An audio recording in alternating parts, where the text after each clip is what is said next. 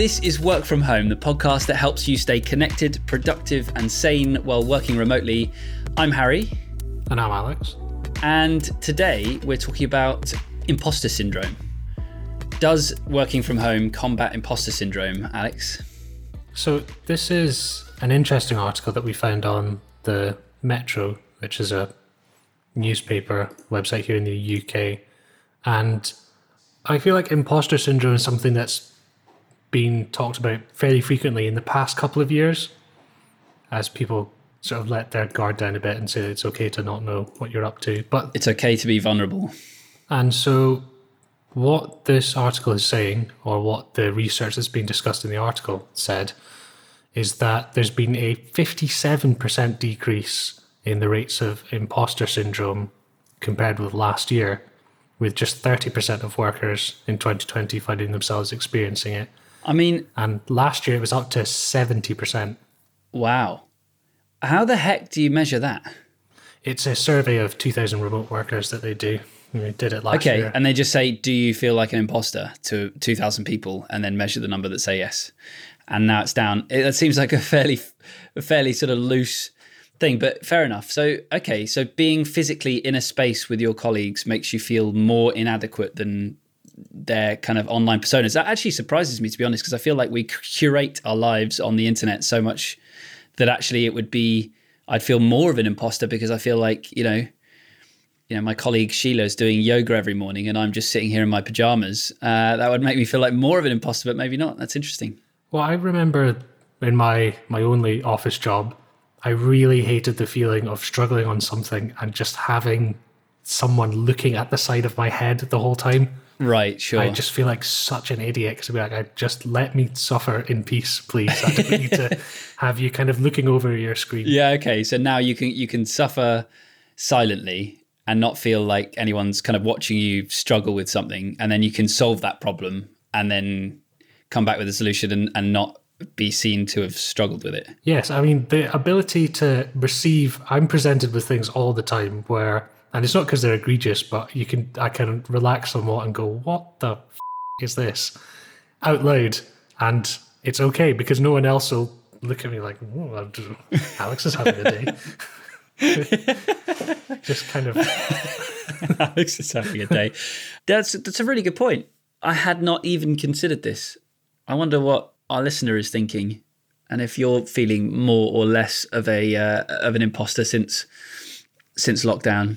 I I think it's a double double edged sword because on the one hand, you don't feel the inadequacy as acutely, but on the other hand, it is good to be I don't know if exposed is the right word, but to kind of feel the heat a bit because I feel like you do learn faster when you're when you're constantly presented with how much more you could know about certain things. I think absolutely, and so, yeah. So while being it's important to to put yourself in uncomfortable situations sometimes and to you know move outside your comfort zone as people often say. And and, and I think that does lead to a lot of you know learning and growth and stuff. So yeah then maybe there's the that's the flip side to it but it's really interesting. And who like I mean who experienced it the most before and who's experiencing it less now? Like what is there a kind of like because I can't imagine that a sort of 50 year old uh, manager that's been in the industry for a long time is feeling imposter syndrome to the same degree as perhaps a, a graduate or something. Yeah, it's exactly that. It's one in five baby boomers who say they've felt it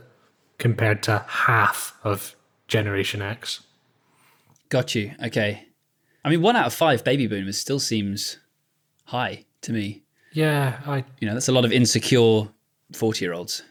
Yeah, it's interesting. Although personally, I I find sometimes when people are talking about imposter syndrome, it's not always a sort of poor little old me. It's also kind of yeah, I feel imposter syndrome all the time. You know. You know. Uh, so wearing it as a badge of honor. Yes, exactly.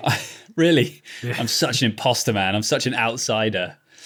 Um, yeah, it's, it's, whatever the grown-up equivalent is of the person in school who would go, "Oh, I, I failed that test 100, but oh, I did terribly on it," and then it comes back to you, 100 percent or whatever it is. Yeah. Oh, yeah. Gotcha. Yeah. Yeah. Yeah yeah, I'm such an imposter, and then next week you get a promotion. Yes. Yeah, gotcha.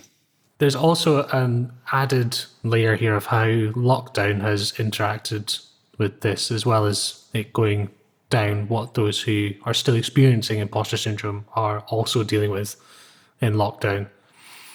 And it's for them, it seems to have been pretty bad in insofar as they said that they've you know they've had to up the volume and the quality of the work, but they've had to do that at the expense of longer hours and maybe also having to take more holidays to stop themselves from burning out. Which I suppose makes sense. You know, if you if you feel not I'm gonna say inadequate, like ragging on people who have imposter syndrome imposter syndrome, but if you feel like you have more to prove, then yeah, this is not a great time at all. Because you're already knuckling down as is. Yeah, for sure. Yeah, I can see that that definitely making things harder. Hang in there, imposters. Wait, I don't want to make like of it. Like I don't mean to make like of it. I mean I mean it. Hang in there. It's imposters. Like we're here. Listen to this podcast. You're not alone. I'm not joking. Hang in there.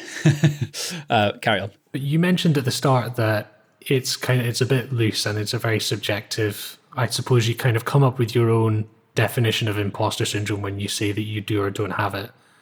Do you agree with this? Do you think that is this is this something that is going down or is it one of those things where maybe awareness of it is going up and we're just hearing about it more? Yeah, I mean, I think that would be so. You know, previous it was up to seventy percent. I imagine that number is largely based upon that. You know, we can't. It's not impossible to be if you're in a group of three people. It's not impossible for all three of you to feel like imposters, despite the fact that you feel like you're the weak link in the three. Like I'm sure lots of people are experiencing that. So I, I'm not saying that that number is not realistic, but at the same time, I feel like imposter syndrome is quite trendy. it's trending. It's like a thing that everyone's aware of, and like, oh yeah, I'm such an imposter. I'm just so like not adequate. Yeah, because that's it's a good thing to say and be humble. So to what degree that's that's truthful? I, but I mean, I have no idea. Like I, have certainly experienced it in the past. I experience it in, um, you know, as a business owner. I experience it among my my my co-business owners the, the other people in my network i can definitely feel imposter syndrome you know among them so it's definitely something that i've experienced and can relate to Cool, that's it for today. If you enjoyed today's episode, uh, we would both really appreciate it if you could share this episode with at least one other remote worker who you think would uh, also find it interesting. Um, you can find more information about all the episodes we put out at wfhpodcast.com. And until next time, thanks very much for listening.